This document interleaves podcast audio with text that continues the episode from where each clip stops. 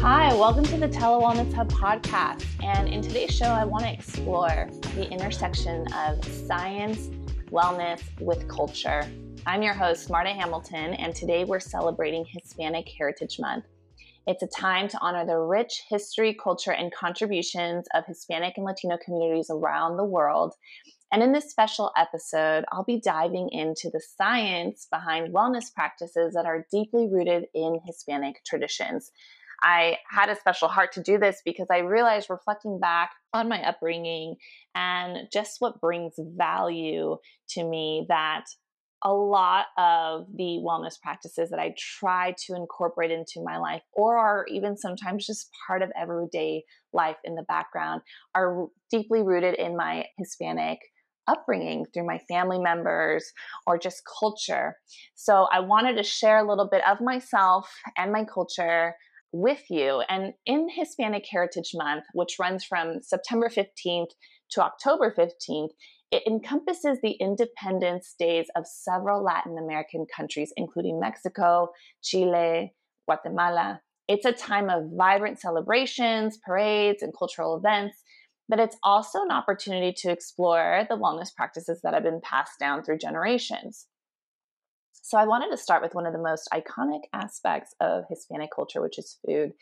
The Mediterranean diet. Um, many people don't realize it, maybe because we're used to Tex Mex, which heavily relies on things like maybe nachos and fajitas. But the Mediterranean diet is actually very prevalent in many Hispanic communities, and it has been long associated with numerous health benefits. So, research has shown that this diet, which is rich in fruits, vegetables, uh, lean proteins can reduce the risk of heart disease, lower cholesterol, and even improve brain health. So, when thinking of some really delicious uh, meals that you can find in different cultures, there's a really large focus on delicious fruits. You think about things like whether it's star fruit or guavas or mangoes, they're just really rich in antioxidants. And these have been shown to really be helpful in, in improving your health. And I think something that's really important to note is that when it comes to the food that you can have in, in the Latino community, it's not just about what you eat it's also how you eat. I had done a, an interview with Caroline. She's located in France. You can check out that episode. She talks about she was raised in, in the US and then moved to France and is now experiencing life as a French mother out there. And she talks about this a little bit about the way in which food is really a central part of, of daily life and there's a focus on taking time to gather with others and eat fresh food. And similarly, in many Hispanic cultures, meals are a family affair. It's a time to connect, it's a time to share stories and really savor each bite. And this communal approach to dining has been shown to promote a sense of belonging and reduce stress, which contributes to overall wellness. So perhaps a little tidbit of help for your wellness journey that you want to incorporate from this special episode for Hispanic Heritage Month, a recommendation may be to practice mindfulness while eating and really looking at each bite, the flavor, the color, the texture as you take a bite, or maybe set up a time to to meet with a friend or your family and just gather, just enjoy the meal and the conversation. It's been shown to really be beneficial for overall wellness. I want to move on now, talk a little bit about the power of movement. Dance has always played a significant role in Hispanic culture. Uh, from salsa and tango to flamenco, bachata, these dances not only keep people physically active, but it also provides a means of self expression and stress relief. Studies have shown that dance can improve cardiovascular health increase flexibility, and boost mood. So, if you're wanting to take a moment to honor Hispanic Heritage Month, maybe enroll in a class and learn how to salsa or learn new steps in bachata or even ask i don't know about you guys but we often ask alexa to play some music in the background while we're preparing dinner or cleaning up dishes and maybe you just venture out and ask alexa to play a salsa or tango playlist and you can enjoy the benefits of, of dancing and how it, it's really when it comes to wellness we talk about this a lot. I think we can overcomplicate it so easily. Like we think, okay, I need to purchase certain supplements or purchase certain certain journals or invest in these very specific items.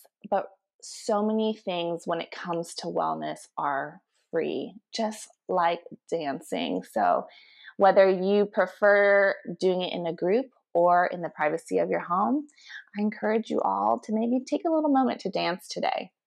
Now let's delve into herbal remedies. Uh, traditional Hispanic healing practices often incorporate herbs like aloe vera, chamomile, and ginger for various ailments. And I think this part really stands out to me too in terms of kind of how I grew up. So often, right, we have people in our community. I think of my abuelita Chata, who has passed, as well as her mom, Mami, had a really large influence on this with me in terms of plants and herbal remedies. And even for beauty, I still remember and sometimes do grab some rosemary for for for my face and um the science behind these remedies is actually really fascinating. Uh, now that we have the technology to study some of these words of wisdom when it comes to herbal remedies, it's really fascinating to see how the wisdom that has been passed down generationally can be backed up by science. For example, aloe vera has been studied for its anti inflammatory and wound healing properties. It's a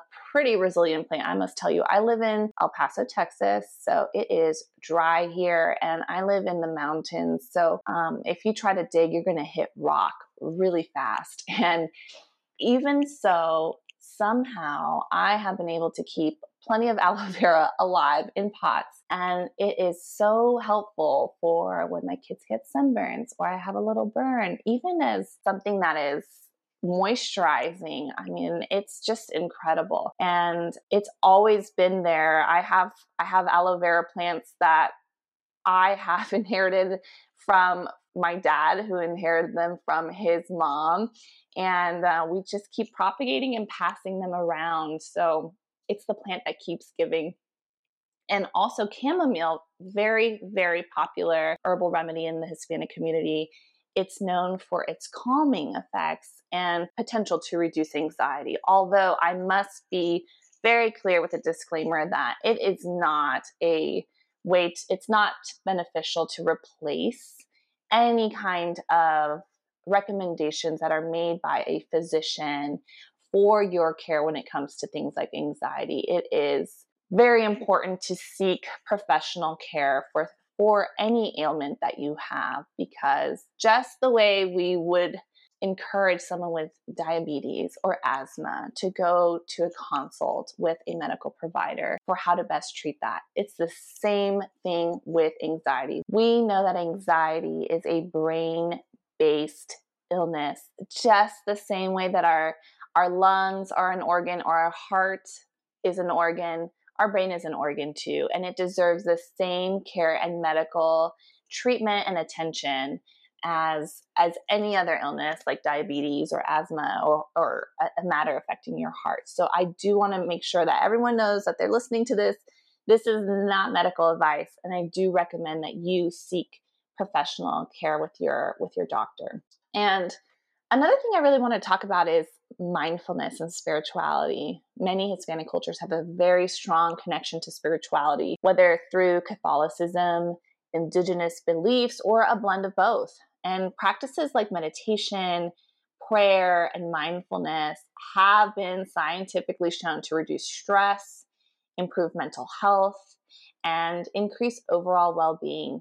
These practices are deeply ingrained in Hispanic traditions and can offer valuable tools for anyone looking to enhance their wellness. And recent polls have surveyed cultures all around the world and have found that some of the happiest people are actually in Mexico. So shout out to to Mexico for for that. And one of the reasons, one of the factors that they looked at, because this was a statistically based research, they found that there was a really strong correlation with these things that we've mentioned so far, uh, particularly a sense of community, but also spirituality. It's also labeled as religiosity at times, but spirituality had a very strong connection and correlation with overall happiness and well-being and it was it was really highly um, able to predict people's ability to even overcome illnesses when they were in, in cancer treatment those who had a strong sense of